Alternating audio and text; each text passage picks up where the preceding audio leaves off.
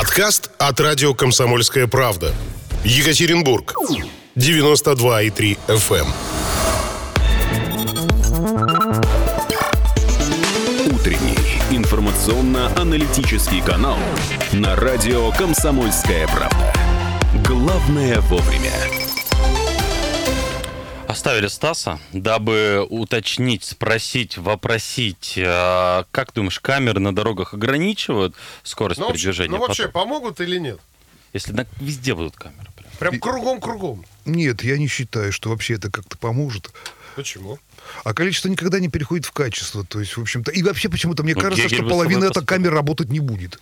Ну, это, Вот. это уже да, и, другой да, вопрос. да, ну, и, и как всегда, там э, составляющая, вот как называется, коррупционная тоже будет включена. На самом деле, вот я верю, что количество камер не будет ограничивать нашу свободу ездить быстро. И я же сказал, потому что это не очень Да, мы тебе да? камеру вживили в твой глаз сейчас, и, пожалуйста, ты тоже будешь Вообще-то это был секрет, в общем-то. Зачем ты об этом сказал? А представляешь, если бы доплачивали, ходишь так с камерой, э, снимаешь э, А так и нарушение? ходят, понимаешь? Сейчас так и ходят очень многие, и чуть что сразу в прокуратуру. Поэтому веранды закрываются летние. Да-да-да. Способ заработка. Вот тебе, Через э, тебе э, этот э, Кто? э, стартап. Кажется, так он называется. Господа, не слушайте их, они говорят антигосударственные вещи. Я тут ни при чем, меня заставили. А я тут не при- а я- а меня вообще, у меня вообще паспорт отобрали. Да? На таджикской Да. границе. И там тоже. Незаконно там второй пересек. отобрали. Так, ну ладно, все, спасибо. спасибо На большое. самом деле, ну вот ждем от тебя новостей, э, не только про душегубки. Ну и про что-нибудь приятное. Что-нибудь хорошее. А, Друзья, 3850923 или 8953-3850923. Мы сейчас говорим о том, что надо ли или не надо как-то ограничивать движение в городе. Ну, мол, ограничим, камер понаставим, полицейских наскладываем, и все будет замечательно. Вот Александр написал на WhatsApp, что действительно увеличение количества камер на дорогах сильно а, улучшило статистику, и люди стали а, ездить аккуратнее. Вот такое мнение. Ну, может быть. Но, опять же, тут все зависит от региона и от города, понимаешь? У кого-то есть эти камеры, у кого-то нет. В каких-то городах принято останавливаться на, ну, скажем, моргающий зеленый, потому что в этих городах, э, ну, ты же согласишься со мной, что вырабатывается определенный водительский инстинкт? Так. Ну, по инерции, если ты одним маршрутом ездишь, то у тебя уже как бы на Это автомате. в любом случае вырабатывается условный рефлекс, я бы даже сказал. Что если, допустим, ну вот как это, первое время я катался по Екатеринбургу первое время, у нас э, ввели вот эти камеры, понатыкали их везде, где только можно, и за стоп-линию, и за все что угодно. А в Екатеринбурге этого не было. И когда я здесь первый раз тормознул на зеленый моргающий, я Ага. услышал много нелицеприятных отзывов в свой адрес про свою манеру вождения и так далее. Сейчас, естественно, у меня уже этот инстинкт подавлен. Ну, я имею в виду камеры и стоп-линии. Поэтому нет-нет, да и нарываюсь на легонькие такие штрафы. Ну, за стоп-линию и все на свете. Вот особенно стопление мне нравится. Вот, вот это прям было такой сюрприз. Там 20 сантиметров буквально. Вот, но выйдешь суть-то не в том, понимаешь? А, а, суть-то не в том. А сейчас я там ловлю штрафы. Мгм. Потому что там я уже езжу, как ездят здесь, и, соответственно, нарываюсь на местные штрафы. Понятно. А если ты во Владивосток уедешь, то уж не знаю, какие штрафы ты поймешь, но прямо сейчас мы выясним Поэтому- из первых уст. Для всех должно быть какое-то общее наказание. Ребят, доброе утро. С кем мы там связываемся? А сейчас я скажу, у нас Давай. э, ребята из Екатеринбурга поехали во Владивосток на машине. Дарья Миралеева, Артемий Захаров. Мы с ними на той неделе связывались. Да-да-да-да-да. И вот сейчас они достигли крайней точки Ну и вот кипения. давайте спросим у ребят, которые достигли крайней точки. Добрый, доброе утро. У вас там сколько сейчас? Который час? Доброе утро, но у нас уже день, 12.37, если точнее. А вы уже где, если не секрет? В какой части крайней точки? Ну, мы сидим на берегу Японского моря во Владивостоке, как раз с вами разговариваем, его видим. При- Шарма. привет японцам передавайте, хочется сразу же. Привезите Ари- Аригато. нам двух-трех в кармане. Слушайте, ребят, а, вопрос на засыпку. Вот мы сейчас обсуждали ограничения на дорогах. Как часто, э, сколько вообще штрафов вы уже насобирали? И какие ограничения какие-нибудь, может быть, полицейские, зверские или что-то еще вам встречались?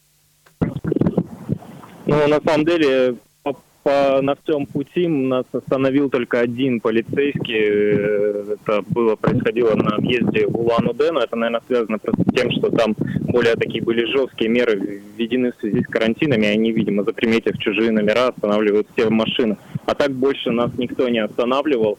И дороги достаточно пустые, свободные, очень много ну, вот в Приморском крае мы ехали, например, там типа автобанов, где нужно ехать, там можно по 110 километров спокойно, поэтому никаких проблем э, даже с превышением скоростного режима я не видел. Но было до Новосибирска вот трасса, там как раз очень много было камер. То есть там практически вот каждый, наверное, я не знаю, там 10 километров стояла камера, которая тебя ловит. И были картонные ДПС, то есть имитирующие такие картонные машинки, которые имитируют э, ГАИ. Чучело, чучело ДПС.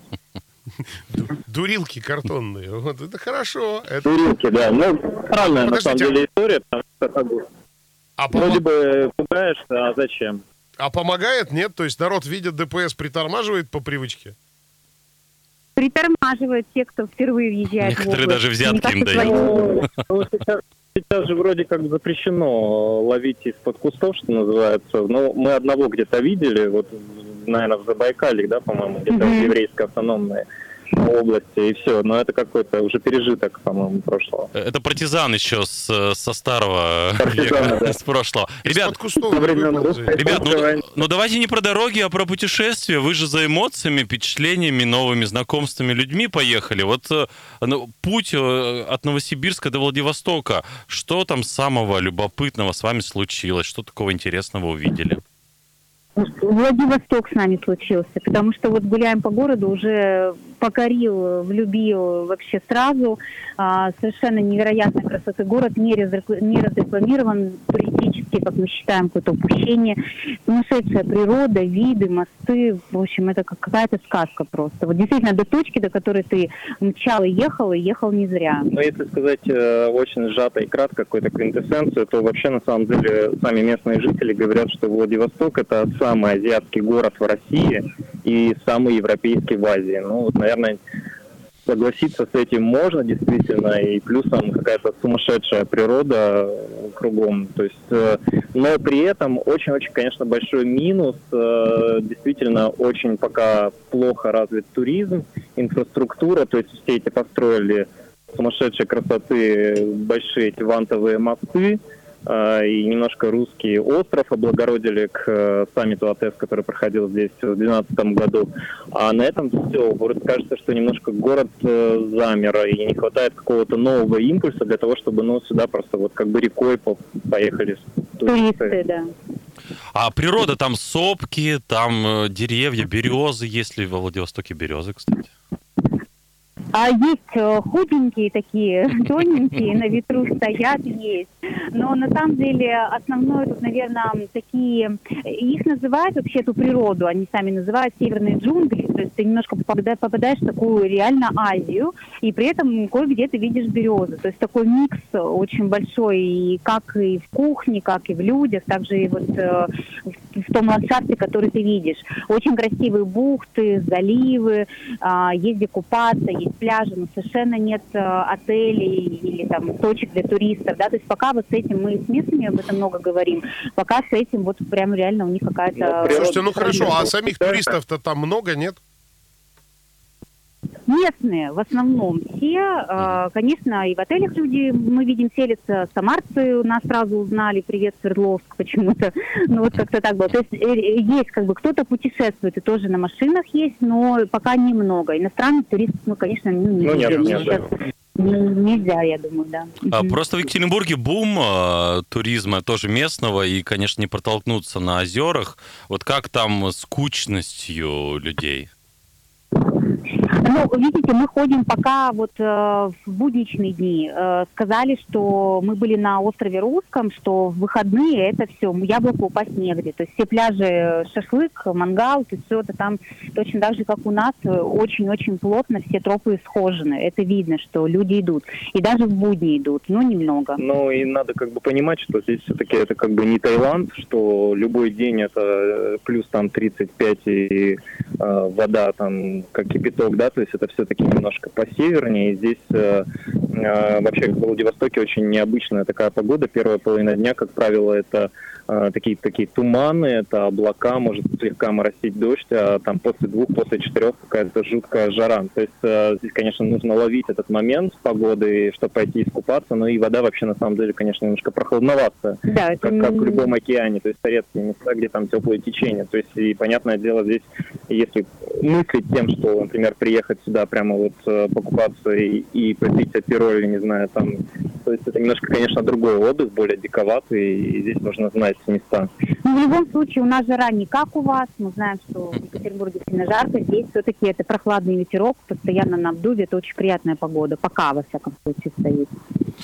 Ну, ребята, у нас буквально 30 секунд. О, Остров Русский, вы сказали, вы там побывали. И, а вот этот мост ко- на остров, который идет, это вот насколько впечатляет вообще вся история? Это прямо вау. Ну, да. Если честно, как бы меня, наверное, впечатлил единственный мост. Это Бруклинский в Нью-Йорке. Такое вот какое-то вот это ощущение. Потому что когда ты видишь мост, их два, тут Золотой мост и Русский мост, они, по сути, как бы, ну, в одной стилистике, практически одних размеров. То есть, э, когда ты проезжаешь э, среди них, когда ты там просыпаешься, открываешь э, шторы и видишь их в своем окне, когда ты проходишь под ними, понимаешь масштабы этих мостов и жилых домов, находящихся под ними, ну, то есть, ну, это просто какое-то сумасшествие. То есть, это действительно, не знаю, там а-ля Сан-Франциско просто. Слушайте, круто. Ребят, тогда мы с вами пока не прощаемся. После рекламы еще у нас и будет несколько минут с вами поболтать. Оставайтесь пока на линии, ну а мы скоро продолжим.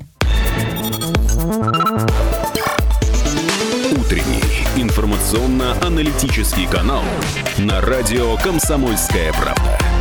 Главное вовремя. Ну что, 7.46, точное местное. Продолжаем общаться с нашими друзьями, с екатеринбуржцами, которые сорвались э, в, в поездку.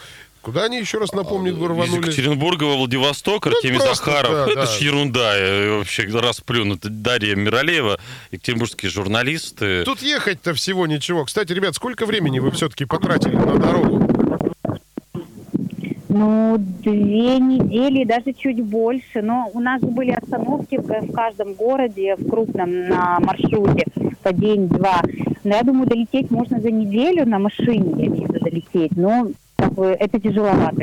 Это Ну, действительно... смысл какой. Нужно, конечно, везде остановиться и посмотреть, чтобы поднять масштабы нашей страны. Но теперь с- страшный вопрос, зверский вопрос, который всех волнует. Сколько денег потратили? Э, Ну, если честно, конечно, Можно не- врать? не- еще не посчитали, но приблизительно в одну сторону, я думаю, что где-то 1100-150 на двоих.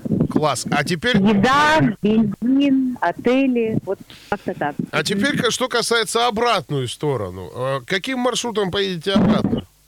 Ну, вообще, на самом деле, э, вариантов несколько. Можно какой-то там один из самых популярных, например, те люди, которые ездят, как правило, из Москвы, то они доезжают до Владивостока, и здесь э, машину отправляют э, с помощью железнодорожного транспорта, а сами, например, садятся и едут ну, либо на ЖД, либо на авиа. Но мы решили вернуться обратно на машине, э, чтобы еще посмотреть, позаворачивать в те города, которые мы как бы ну, не успели, не смогли. А много не успели? Ну, например, Благовещенск остался в стороне, а все-таки история Дальнего Востока с ним неразрывно связана. Казалось как-то, ну, глупо упускать такую возможность. А Нерчинск, где подписали мы первый договор э, наш по Дальнему Востоку России. То есть мы как бы еще в процессе очень много всего читаем, слушаем, и, конечно, какие-то точки новые возникают. Они, может быть, уже такие позабытые и заброшенные, остались в стороне от дороги, но хочется их посмотреть. Ну и мы И- Леной в Must-Have Must-See не, не смогли забраться на красноярские столбы, потому что э, в Красноярске, вообще в Сибири стоит жуткая-жуткая жара, тоже 35, там, 36 градусов, и ну, мы не рискнули просто-напросто пойти там штаб на весь день. Это, наверное, немножко небезопасно, учитывая то, что мы как бы находимся ну, в состоянии автопутешествия. Попробуем. Попробуем одоление одолеем, да. пути, да. И Хакасию, возможно, получится тоже захватить на пару-тройку дней. Вот совершенно очень хочется посмотреть. Слушай, как любопытно, если честно. И на фоне э, шуршащего японского моря, ветра с этого моря, как раз ветер одувает э, ребят и их телефоны. Ребятушки, ну спасибо. Спасибо. Вам хорошо и ярко добраться, но и тоже Как говорится, связано. гвоздя, ни жезла. Радио «Комсомольская правда». Более сотни городов вещания и многомиллионная аудитория. Екатеринбург 92 и 3 FM. Кемерово 89 и 8 FM. Владивосток 90 и 4 FM. Москва 97 и 2 FM. Слушаем всей страной.